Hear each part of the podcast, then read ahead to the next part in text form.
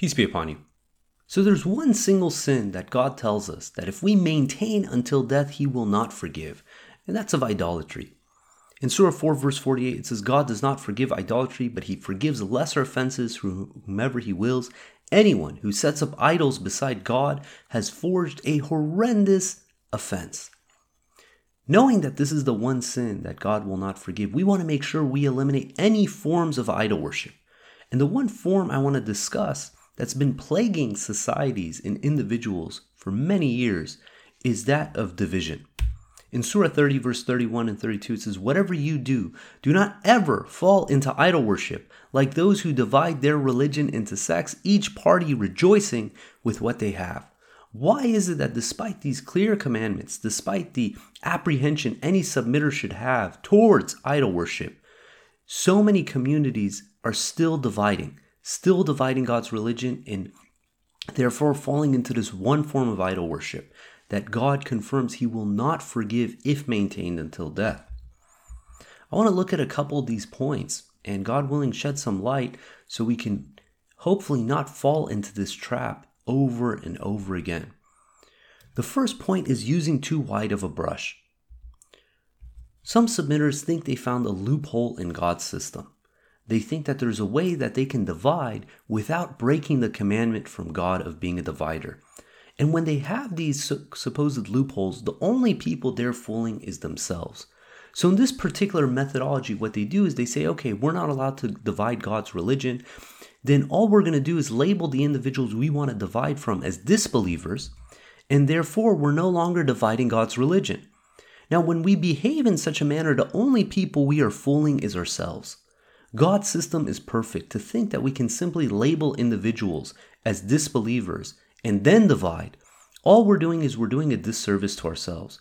God tells us in Surah 6, verse 52, says, And do not dismiss those who implore their Lord day and night, devoting themselves to Him alone. You are not responsible for their reckoning, nor are they responsible for your reckoning. If you dismiss them, you will be a transgressor. Do we want to be looked at as transgressors through the eyes of God? God is telling us not to dismiss individuals who implore their Lord day and night, devoting themselves to Him alone. God tells us that we're not responsible for what they do, what they believe, what they think, and nor are they responsible for what we do, what we believe, what we think. And God is telling us that if we dismiss them, then we are going to be transgressors. It doesn't matter if we think that simply labeling them absolves us of this Again, we're only fooling ourselves. God goes one step further in 494. It says, O you who believe, if you strike in the cause of God, you shall be absolutely sure. Do not say to one who offers you peace, You are not a believer, seeking the spoils of this world, for God possesses infinite spoils. Remember that you used to be like them, and God blessed you. Therefore, you shall be absolutely sure before you strike. God is fully cognizant of everything you do. God is telling us that if someone is claiming to be a believer, we cannot simply say to them, You are not a believer. And if we do so, we have to be absolutely sure. We can't do this just willy nilly labeling people because, again, if we do this, we abuse God's verses. Then the only people that we are going to be abusing is our own souls. A perfect example of the level of caution that is necessary when deciding to label someone as no longer being a believer is that of the children of Israel, specifically with Samarian with Aaron and Moses. If we look at the level of care that was considered when banishing the Samarian from the children of Israel, it might become apparent of how we should behave to individuals in our own communities. In Surah 20, verse 92 through 94, it reads Moses said, O Aaron, what is it that prevented you when you saw them go astray from following my orders? Have you rebelled against me? He said, O son of my mother, do not pull me by my beard and my head. I was afraid that you might say you have divided the children of Israel and disobeyed my orders. That despite the fact that them, the children of Israel, threatening Aaron's life, despite the fact of them blatantly creating a golden calf to worship, Aaron was still concerned of dividing the children of Israel. And how did Moses react to this situation? Did he just banish every single individual who participated in this act? No. He selected specifically the Samarian and he with like a scalpel, he takes the Samaritan out of the community and he banishes him. And he takes 70 men and they go and they repent and ask God for forgiveness. Now, if we equate every single difference of understanding in a community on par to that of the Samarian, then we're equating the extreme with the mundane. You can guarantee that in vast majority of communities that experienced division, it was not because someone said, "Hey, let's worship two gods," or "Hey, let's worship this golden calf." It was because of some trivial difference of understanding regarding some Quranic topic. And I guarantee both sides believe that their understanding comes from the Quran. So we have to be more lenient. We have to be more tolerant because if we treat every single individual as if they are the Samaritan, then again, we're confusing our priorities. We're confusing reality with fiction. The second point is thinking we can guide others. In Surah 2, verse 272, it says, You are not responsible for guiding anyone. God is the only one who guides whoever chooses to be guided. God is informing us that we have no responsibility on guiding people. And it goes one step further. In 2556, even if we wanted to guide someone, God tells us you cannot guide the ones you love. God is the only one who guides in accordance with His will, in accordance with His knowledge of those who deserve the guidance. Even if we wanted to guide, even if we were responsible, we're still incapable. But God is telling us not only are we not responsible, we are incapable of guiding anyone. Now, God knows in our communities there are going to be hypocrites. And the mentality of the people is that if we can just eliminate these individuals, then we can guide the, the ones who stay behind. And this kind of false understanding, again, is going to lead us in the path of Satan. In Surah 4, verse 88, it says, Why should you divide yourselves into two groups regarding the hypocrites among you? God is acknowledging that, yes, in a community there is going to be hypocrites amongst us. And it continues, says, God is the one who condemned them because of their own behavior. Do you want to guide those who are sent astray by God? Whomever God sends astray, you can never find a way to guide them. We think that by isolating people from these hypocrites, that this way we're protecting them from Satan.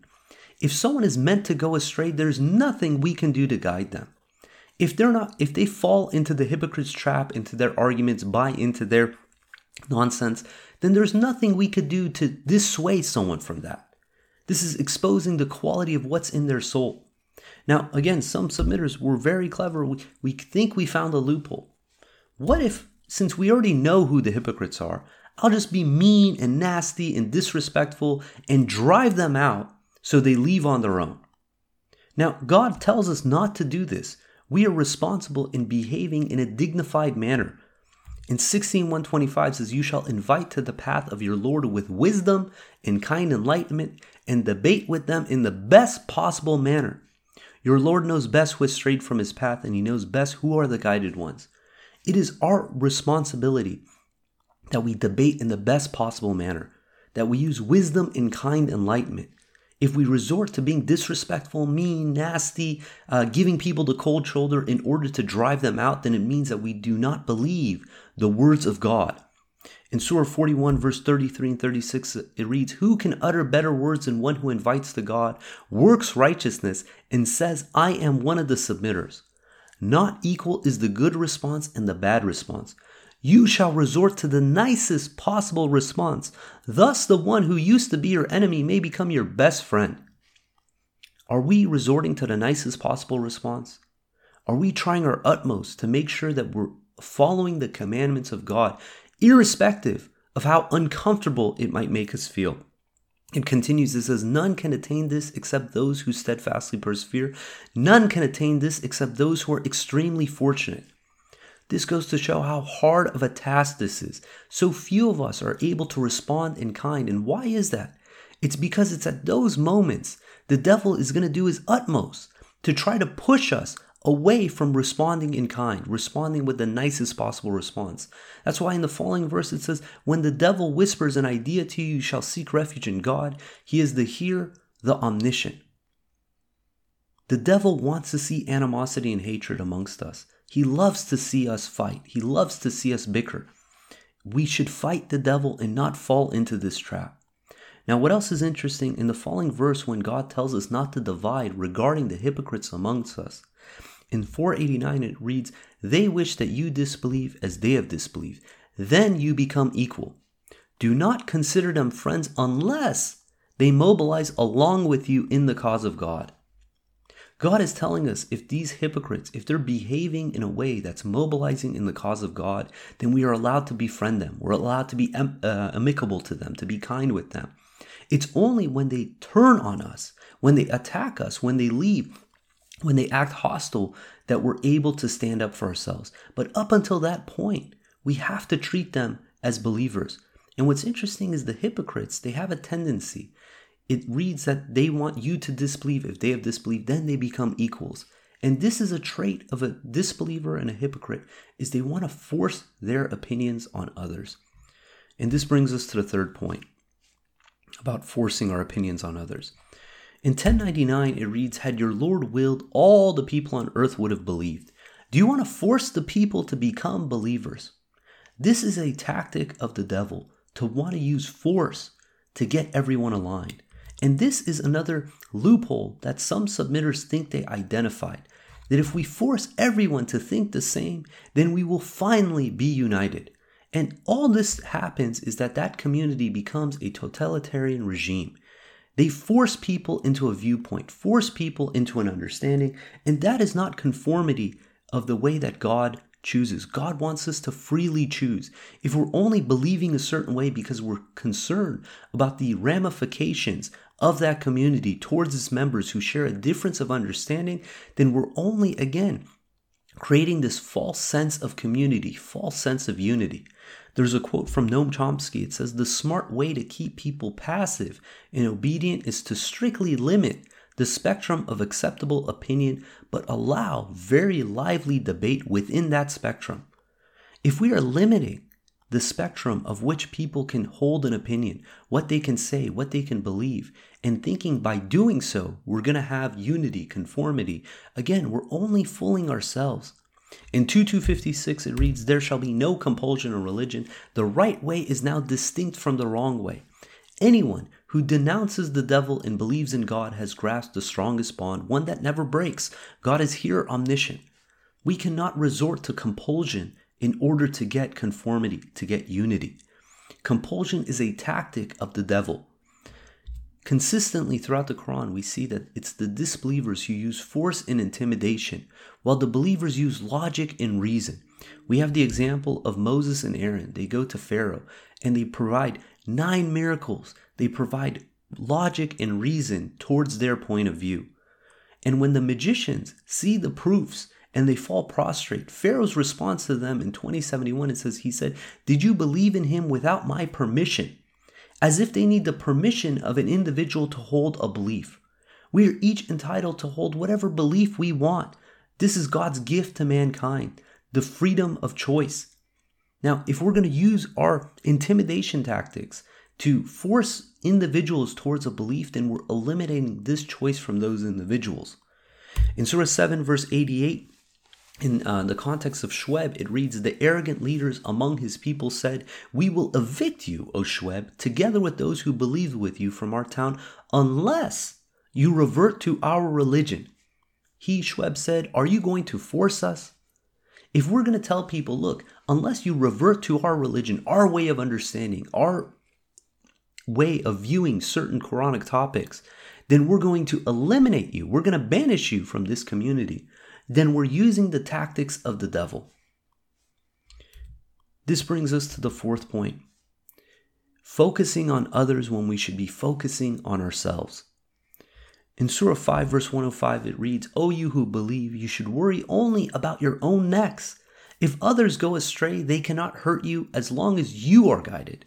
To God is your ultimate destiny, all of you. Then He will inform you of everything you had done. We need to only be concerned with our own necks. We shouldn't be concerned with how other people believe and how they, what their thoughts are, what's in their hearts.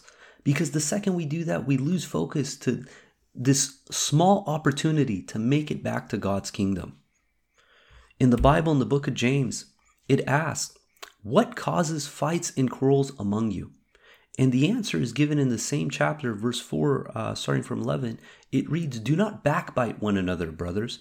Anyone who slanders or backbites his brother or makes a verdict on his brother is slandering the law and has decided the law.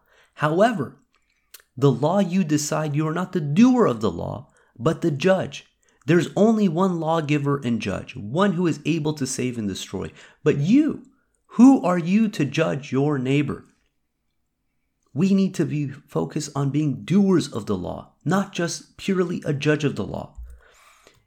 So many people, they want to just enforce justice and they abandon all the commandments in the Quran of how we are supposed to treat one another, how we're supposed to behave in a community. And they think that that supersedes their act of their righteousness. That by being a judge of the law, labeling individuals, uh, deciding who this, uh, should stay and who should go, that this is more righteous than being a righteous individual. This kind of understanding, again, is going to lead us all to hell. And this does not mean we don't judge by God's leave. We judge. We judge by the Quran. We use the verses of the Quran to make sure we're acting accordingly with God's commandments. And this brings us to the fifth point not taking action. Let's say there's a debate going on and there's two sides and they start uh, going at it, arguing and fighting continuously. And we say, you know what? I'm neutral. I'm not hot headed. I'm not going to get involved. As if this is beneficial to the community. But by being neutral, by not taking an active approach to make sure that the peace is maintained in the community, we're breaking another one of God's commandments. In Surah 49, verse 9, it reads If two groups of believers fought with each other, you shall reconcile them. If one group aggresses against the other, you shall fight the aggressing group until they submit to God's command. Once they submit, you shall reconcile the two groups equitably. You shall maintain justice. God loves those who are just. God is giving us a commandment that if we see two groups of believers fighting, that we fight the aggressing group until they submit to God's command. And what is God's command? Is that they stop aggressing. Aggression is only permitted against the aggressors. If someone is being an aggressor, someone is losing their temper, they're attacking other people, either physically or verbally, that claim to be a believer, it is our duty to maintain the peace in that community. In 49:10 it says the believers are members of one family. You shall keep the peace within your family and reverence God that you may attain mercy. We cannot simply be neutral and say I am absolved of any responsibility. Our responsibility in our communities is that we maintain the peace. That if we see individuals being hot-headed, fighting, that we don't allow them to take over our community. There's a quote from Rabbi Abraham Joshua Heschel. It says, Few are guilty, but all are responsible. We all bear a responsibility to make sure that the peace is maintained. If we sit back and we allow the devil to take over, we hand the, the devil the keys to our community, then we have no one to blame but ourselves because we failed to uphold God's commandments. Thucydides made the quote it says, The society that separates its scholars from its warriors will have its thinking done by cowards and its fighting by fools. We cannot leave the fighting to those who are hot headed, they uh, have strong opinions, strong personalities, and allow them to take over the community. It is the job of those who are on an even keel, who are neutral, who aren't aggressive, to intervene to make sure that the peace is maintained. And this brings us to the sixth point forgetting who our real enemy is. And I want to convey this point through a story entitled Penguin Unity. It reads By being united, the emperor penguins of Antarctica have been able to survive the coldest of nights in the most inhospitable place on Earth. But one year that nearly came to an end for a single colony. That year, as the penguins migrated from all directions to arrive to the place where they were born in hopes to find a mate and procreate, two male penguins began to dispute regarding how best to attract a mate. One penguin passionately argued that it's much better to bob the head, while the other explained the virtues for one to bellow and moan. Neither penguin was willing to drop their case, but instead looked for support from their comrades as they campaigned to win over others to what they considered as their superior point of view. By the time the penguins arrived at their destination, a division formed among the colony. half the male penguins opted to rely on bobbing the head to attract a mate, while the other half resorted to the art of bellowing and moaning. While the argument was predominantly among the males who had to carry out such acts, the women who selected their mates based on their preferences were also stigmatized by their decisions. This caused the colony to officially split in two. After selecting a mate and laying the eggs, the male penguins stayed behind while the females left to go fill their bellies.